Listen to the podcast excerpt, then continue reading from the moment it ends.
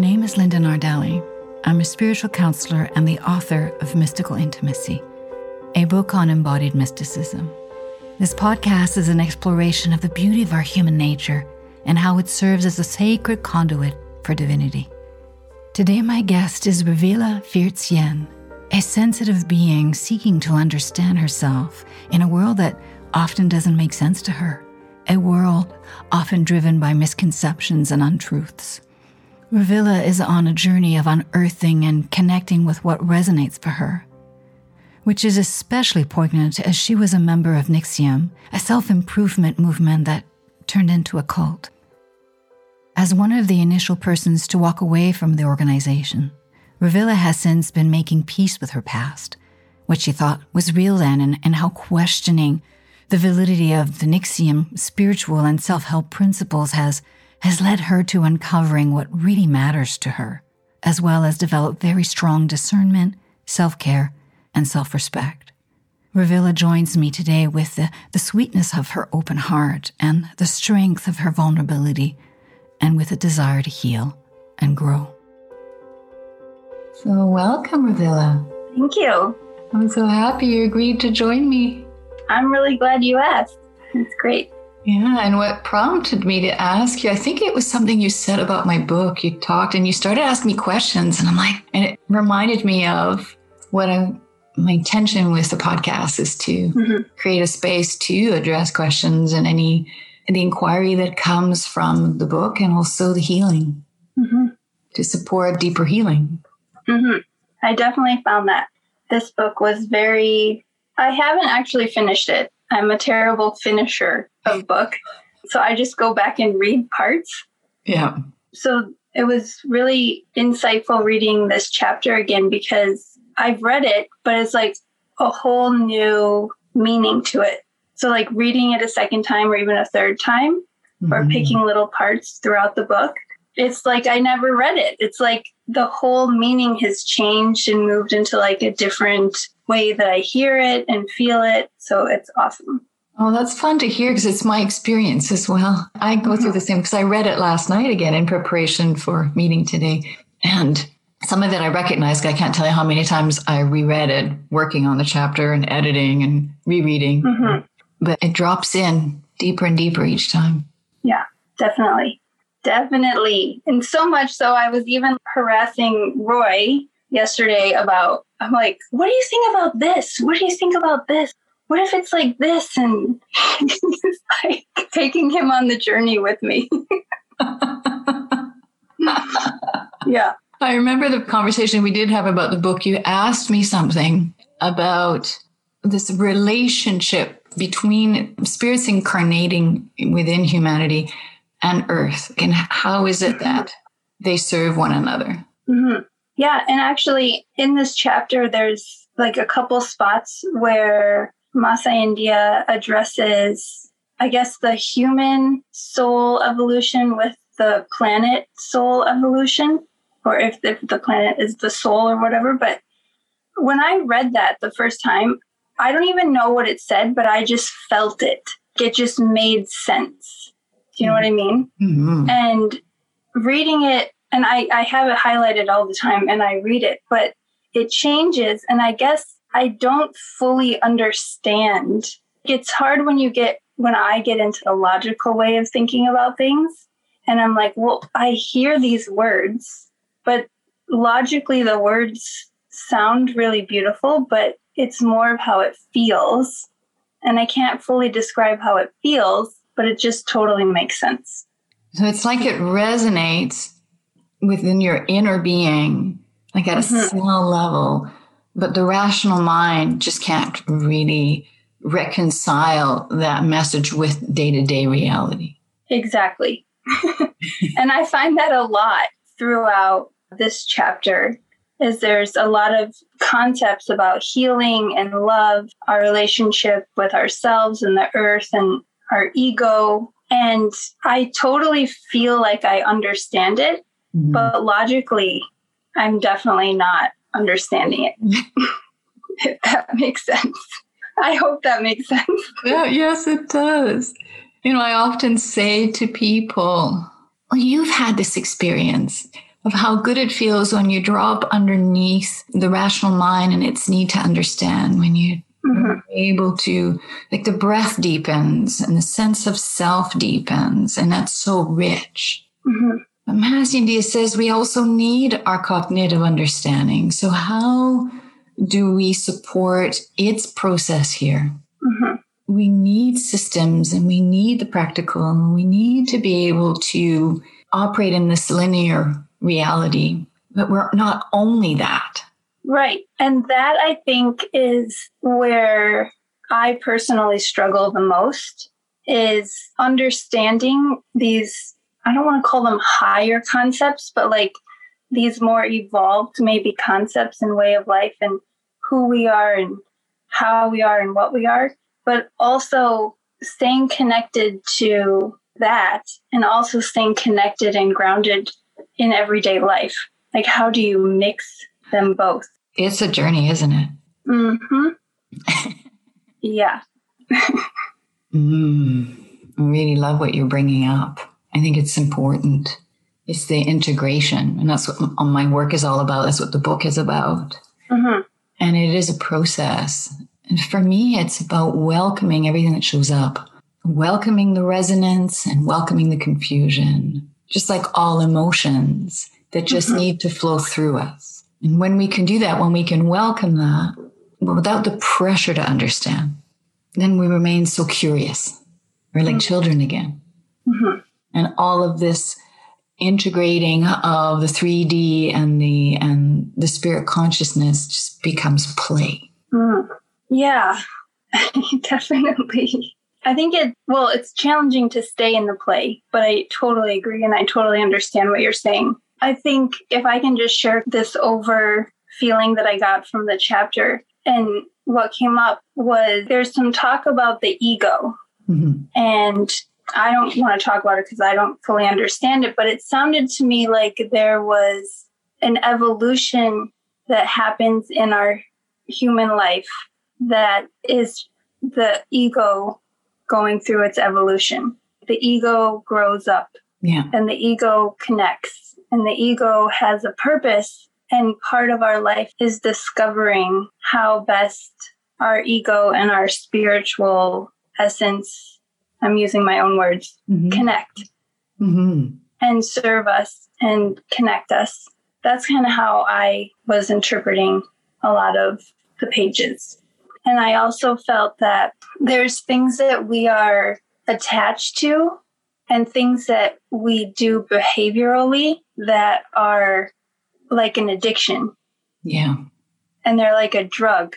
So, personally, for me, the judgment part really stood out. When you or Mahasi India talk about judgment, I felt like, oh my gosh, this is an addiction that I have when I judge something that makes me feel better. And this is like a sickness that's feeding this ego but it's not moving me in my life. And that makes me emotional. But that's what I was like, wow, that is what I do. Mm. And that I consider it as like a sickness and something that can heal and transcend and not be that way. Mm. I'm curious so that I can better understand where you're coming from. I mean, I have a mm-hmm. sense. Mm-hmm. You're sharing exactly what's in the book in terms mm. of the ego being being needed. It's part of our biology, really. In a lot of spiritual circles, it's seen as the culprit. Humanity is seen, being this human thing is seen as the weak link. Mm-hmm. And what Mahasi India teaches us, and what I understand, is it's not the weak link. It's part of a partnership with spirit. And it's important. And our role is to, like the ego's role, ultimately, in a balanced state, is in service to the soul what I love that Mahasi says is if it wasn't for the ego, we'd be jumping off buildings. you feel like, oh, look, seagulls can fly. Eagles, oh, I want to be an eagle. Mm-hmm. And I'd love to soar. Like we wouldn't know about gravity and we wouldn't know about fear. It's like children that put their fingers on the hot burner. I mean, that's a mm-hmm. basic metaphor, but it's so obvious. Mm-hmm. And until their ego learns fear, the ego is needed that self protection is needed. But what you're describing is when it goes into, I call it a survival pattern. And I think of judgment as a survival pattern. It's that flight or fight mm-hmm. or freeze. I mean, there's something that impedes us in a deeper understanding and a deeper sense of compassion towards ourselves and others. Mm-hmm. So, my curiosity, all that said, is how does that show up for you? How does that unease, that addiction, and that judgment show up for you? Well, interestingly, there's also the part, and there's actually a quote that I, this is how it shows up for me. And you say the healing journey calls for us to awaken to the depths of our true feelings so that we can come out of the shadows of pain into the light of our divinity. The universe awaits our delivery from our own self imposed exile, and the first step is always ours to take. That sentence and the self imposed exile, I felt that's what I that's what I do. And the whole idea of not being worthy I mean, I never even considered that. And when I was reading through I was like getting angry and frustrated. I'm like, yeah, why don't I think the world of myself? And then you even state, where does this belief come from in another paragraph? I was like, yeah, why don't I think that?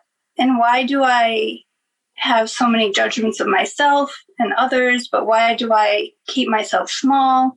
Why am I not vibrating all this light out that I feel inside? Why am I so scared to show that? So you're really questioning that. Yeah. In a frustrated kind of way. Yeah. In an emotional way that it's really shaken you, that paragraph, mm-hmm. that, that that quote and what it what's yeah. it's eliciting. Yes.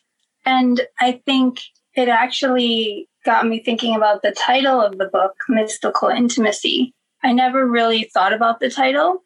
And then I realized in thinking about all these things, oh, I think I have an intimacy issue, not only with myself, but my relationships, physical intimacy, spiritual intimacy.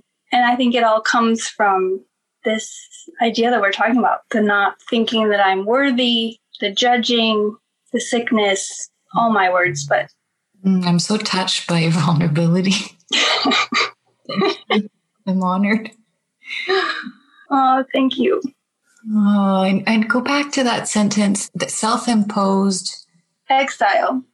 Now, I have my own, like for me, what that looks like is I can see myself as other. I can instantly feel like I don't belong. And it's like getting the carpet ripped right from under me. And this work in the book is, it really comes back to being with what's showing up, not trying to be better than it, because what's better? For me, it's about staying in the observation. Oh, look, I've just fallen in that feeling of abandonment again. Oh, look, I'm feeling like I don't belong. Oh, that's very disempowering.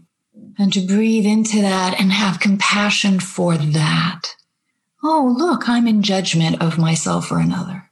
And the more that I can observe without trying to change it, our instinct is to change, fix, resolve, justify, explain. I mean, that's instinct and that's survival instinct. And it's what we've been taught for generations.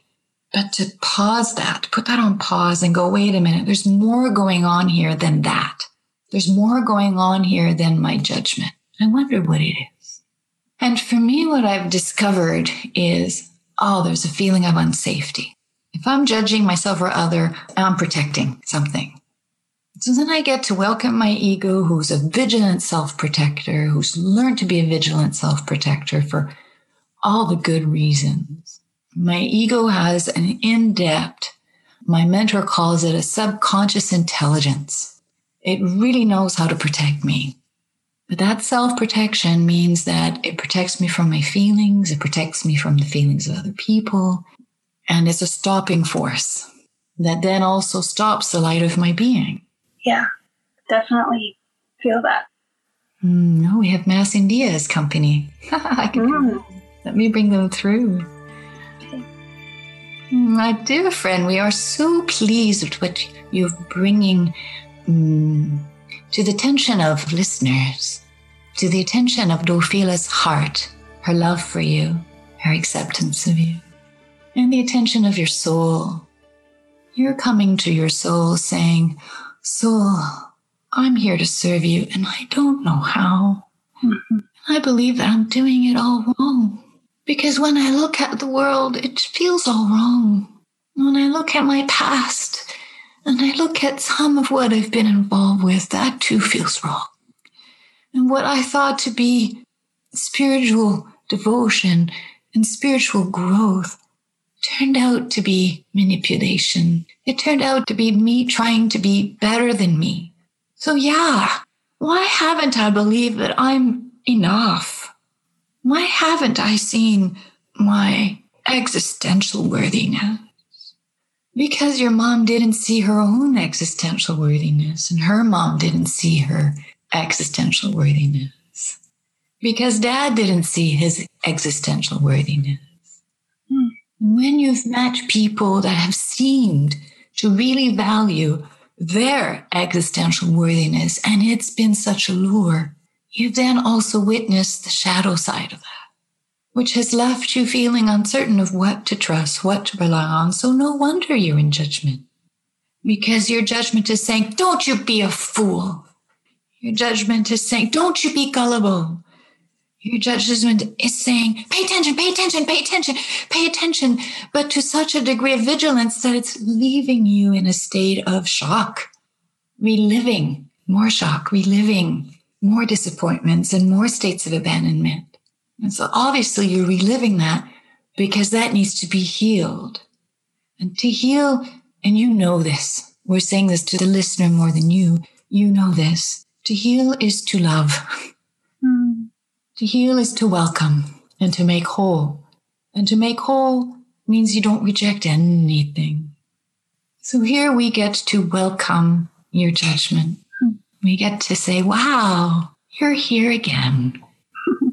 You're doubting me again. You're making me wrong again.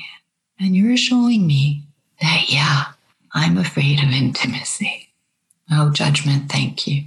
Thank you for appearing, alerting me to this awareness. I'm so glad to know this. I'm afraid of intimacy. And then the mind wants to know why, why, why, why, why. But maybe we can pause that long mm-hmm. enough to Rest in the awareness that mm, you're afraid of intimacy. And if you're not making that view wrong, then you're listening, really listening. Mm. that listening may come as a felt sense awareness. It may come as a cognizant awareness, as an image, a feeling. It can be complex, it can be simple. However, it arises please welcome it. Let your fear of intimacy completely arrive so it doesn't have to be so alone anymore.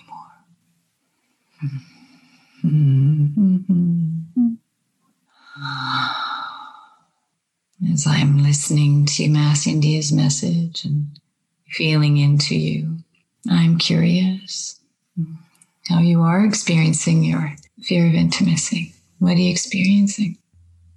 I guess the word to describe it is I, when the intimacy, like the feeling of intimacy arrives, I feel embarrassed and I feel like, no, that's not it. So it's either embarrassed or I get angry, but I want to make it go away. Oh, mm-hmm. I love your honesty. yeah. oh. Yeah, that your instinct, that survival instinct mm-hmm. to fight it off mm-hmm. or to pull away from it in some way. Yeah, I've experienced it in reading the book and reading parts that I feel really like I feel them. And I'm like, whoa, I've been searching for this kind of understanding or guidance for many years. And it's right there in front of me, and I'll reject it while I'm reading it, I get mad and I'm like, no, no. And I write it off like, that's not it. That, how could that possibly be how I'm supposed to live my life? And I make all this stuff up about it, but I push it away. Mm. Mm. Intimacy is so intense. Mm-hmm. So intense. I remember one day, and I write about this in my book, and I can't remember which chapter now. I was at uh, Lynn Valley. There's a beach there, and so I was at a beach there, and I went swimming. And the water's really cold, and I, I tend to have some anxiety in water. So there I was in the water, and I had recently, that's not recently, but that back then I was in my 30s. So I, I had learned how to float and I loved it. So here I was anxious in the water, but loving the restful feeling of floating. It was quite a dichotomy. So I was floating and loving it. And part of me was saying, let's get out of the water. Let's get out of the water. Let's go. Let's go. No, I, I'd like to stay here a little longer. There was so much cacophony. There was a noise inside the water and everything's amplified. Eh? And it sounded like there was a boat coming right over me. So there I am coming up out of my wonderful, beautiful floating sensation to see where the hell is that boat. It's like mm-hmm. going in the other direction. It's nowhere near you. Just relax, Linda. Oh, okay, okay. And I could also hear the water as you know the waves going in and out, swooshing along the pebbles. And then something happened. I could feel the upper level highway. I could feel a rumbling of the noise of the vehicles. I could feel the land. I'm like, what? What? What's going on? I felt like the land, what? What's going on with the land was aware of me. What? I was in the water and the land was aware of me. Mm. My eyes at one point, I opened them and I could see the tops of the trees and I'm like, oh, they can sense me here.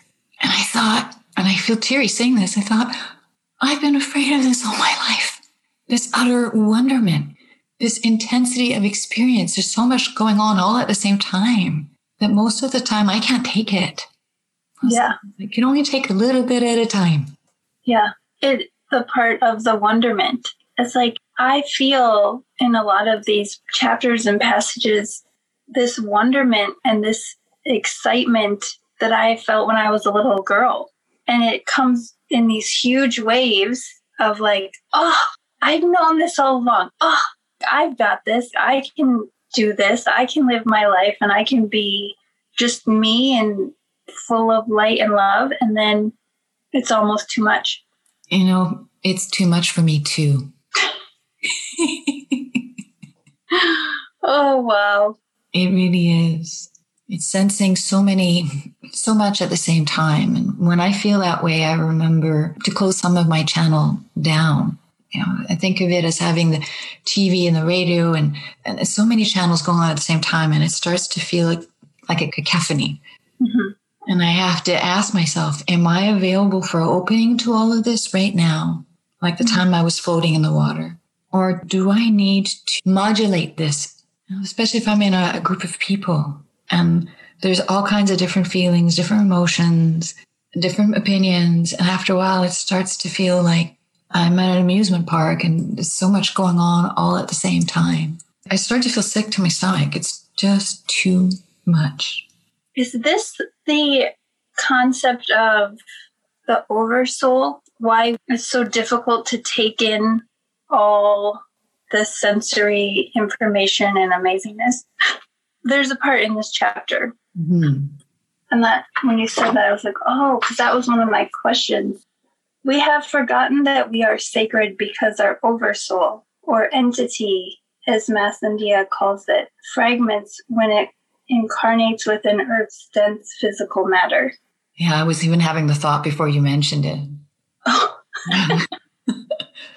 yeah, that that's exactly what it's like. Our spirit consciousness is too mm-hmm. vast to incarnate in form. Our spirit consciousness is like a forest. Spirit consciousness doesn't just incarnate in one tree, it incarnates in the forest. And you are one tree in the forest.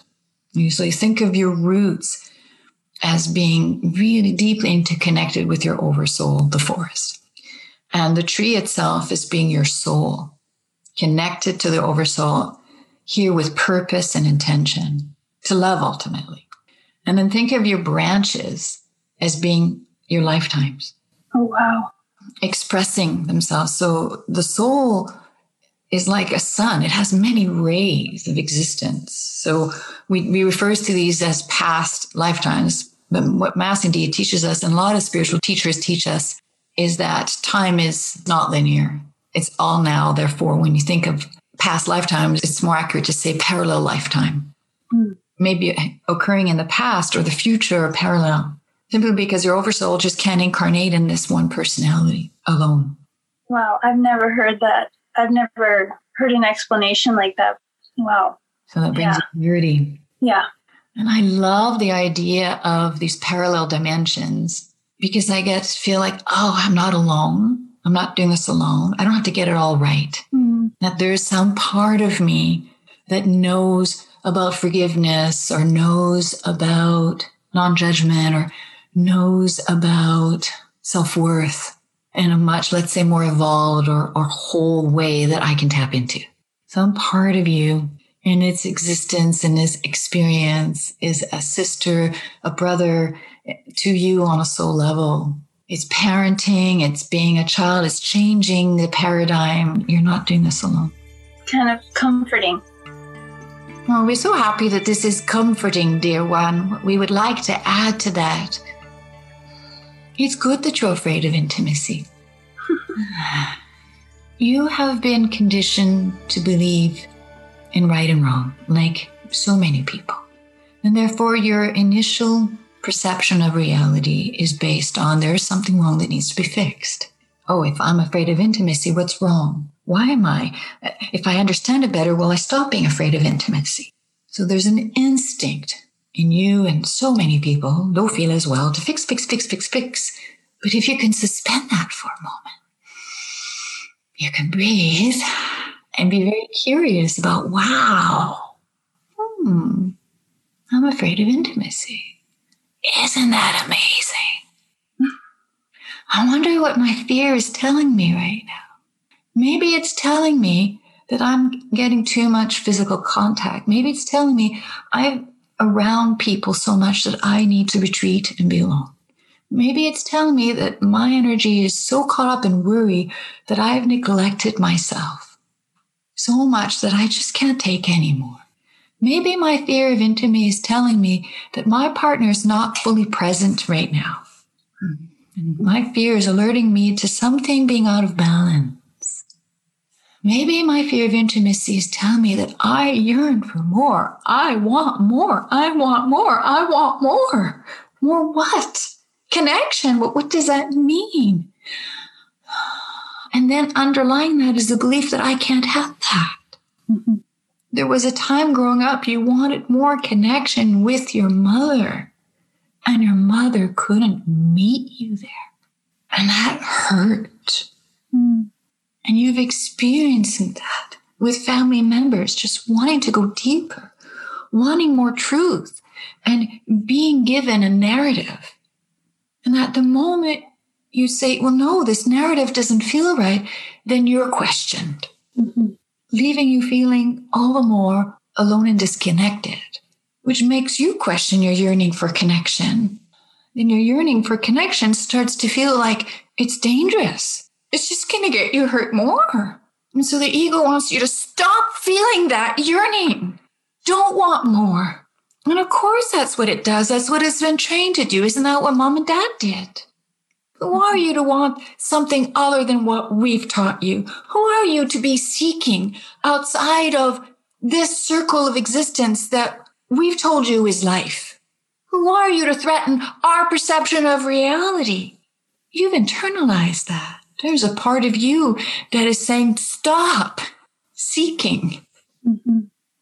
These facets of you wound up in those conditioned mechanisms can't stop you because your yearning is too great and your connection to your soul too strong. And so you read this book and you let yourself be uncomfortable and you let yourself stretch and stretch and expand into greater knowing, greater acceptance, and greater compassion. Ah. Hmm. I don't know about you. but I'm feeling this sparkly energy, this word that's coming to me, you know, when you get um tingly. Tingly, that's the word. yeah. I don't want to forget this because it what you're saying leads right into it is there's a part in this chapter where you talk about all these things coming up and in your experience and the one thing that would override all this was your creativity. Where it's like no matter how deep in the hole you got this like little creative spark would just get bigger and bigger which would lead you to pulling yourself out of this and going for more and expanding more. And i feel like that too and i never like knew that or recognized it until i read about it. But there is there's always this tiny little creative something that wants to create. Mm-hmm. and it helps pull me out of whatever i get caught up in. Mm, i love it. And that's what people refer to as our light. Ah. Light. Okay. Yeah that wonderment again. Yeah. Mm. Thank you so much for joining me today. I just Thank you. I love you and I love vulnerability and I, I love your exploration. Thank you for creating the safe space for my ego to have a rest. Absolutely. Your ego is always welcome. I say that with humor and I say that with respect for everything that's human.